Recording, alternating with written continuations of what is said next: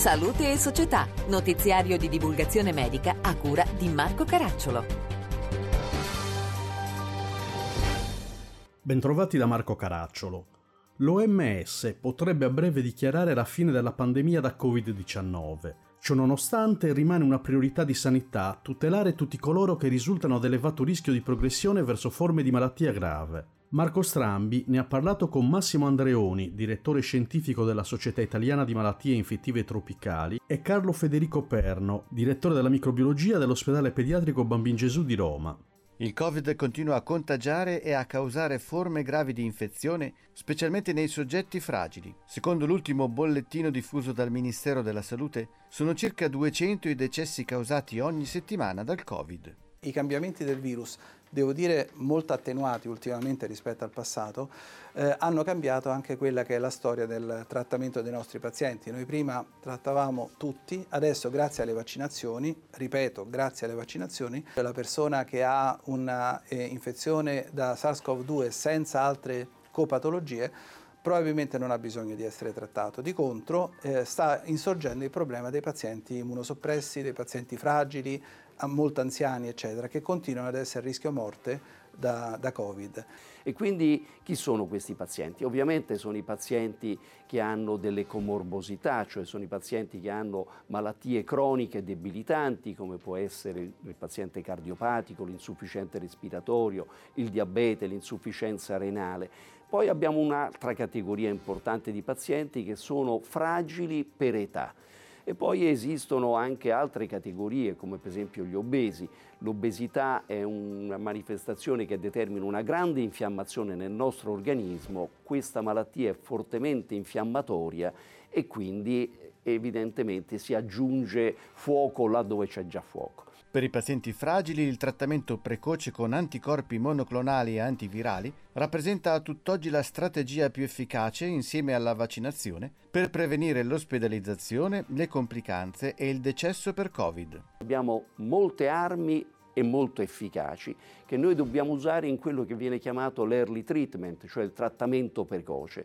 Perché questo? Perché questa è una malattia che una volta che è partita, che si è scatenata, riuscire a fermarla non è semplice, questo l'abbiamo imparato, dobbiamo, dobbiamo, fermare il virus prima che si crei questa situazione di iperinfiammazione che poi diventa difficile a, a fermarsi. Ci sono degli anticorpi monoclonali che oggi ci danno delle prospettive più che significative.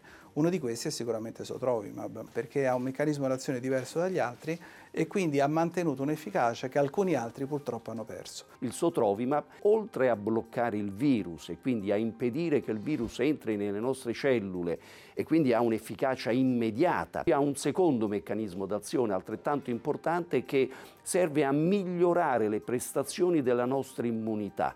In qualche modo partecipa attivamente al fatto che le nostre cellule dell'immunità riconoscano il virus e lo catturino e lo distruggano. Ecco, i risultati continuano ad essere eccellenti. Eh, la eh, eliminazione del virus è spesso difficile in questi pazienti, ma l'evoluzione della malattia è molto contenuta. Quindi dobbiamo pensare nuovo, dobbiamo ragionare per, con una malattia che è cambiata, attenuata nei pazienti che, ripeto, non hanno altre copatologie, rimane grave nei pazienti immunosoppressi, dobbiamo sapere usare tutto quello che abbiamo a disposizione e i fatti ci stanno dando ragione. L'Italia è in prima fila nello sviluppo clinico dei prodotti medici avanzati, ma è necessario garantirne l'accesso ai pazienti. Antonella Pitrelli. Le terapie genetiche cellulari rappresentano la frontiera più avanzata della ricerca medico-scientifica, con opportunità di cura neanche immaginabili fino a pochi anni fa per pazienti affetti da malattie rare o senza alternative terapeutiche, ma sono anche una sfida per il Servizio Sanitario Nazionale che deve garantirne accessibilità e sostenibilità. Questi temi al centro dell'incontro Unlocking Innovation, come preparare il sistema salute alla sfida delle terapie avanzate, organizzato da Ambasciata Americana e Vertex Pharmaceuticals.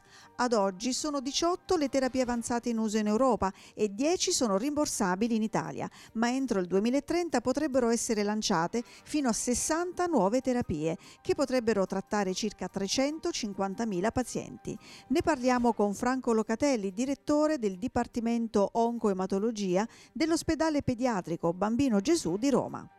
Va creata una rete di centri sul territorio nazionale in grado di erogare questi trattamenti. Ovviamente questi centri devono rispondere a dei criteri di qualità molto ben definiti nel migliore interesse del paziente e vanno pensati dei modelli di rimborsabilità in grado di garantire al tempo stesso accessibilità e sostenibilità. L'evento è stata un'occasione di confronto per clinici, farmacoeconomisti e rappresentanti delle istituzioni sul valore delle terapie avanzate, con un focus sulle possibilità di collaborazione tra pubblico e privato per garantirne l'accesso ai pazienti italiani. Federico Viganò, Country Manager Italia di Vertex. In una parola è collaborazione e dialogo positivo cercare di trovare una modalità che possa essere una strategia win-win sia per i, per i, payers che devono chiaramente eh, utilizzare al meglio i soldi dei contribuenti e, e per l'azienda e soprattutto per i pazienti per rendere disponibile in tempi rapidi le terapie eh, avanzate eh, di tutte le aziende, in questo caso particolarmente di Vertex chiaramente. Per sostenere e promuovere il valore delle terapie genetiche cellulari è nato Vita, Valore e Innovazione delle terapie avanzate, progetto che coinvolge clinici, pazienti, farmacoeconomisti e legali. Per questa edizione è tutto, da Marco Caracciolo a risentirci.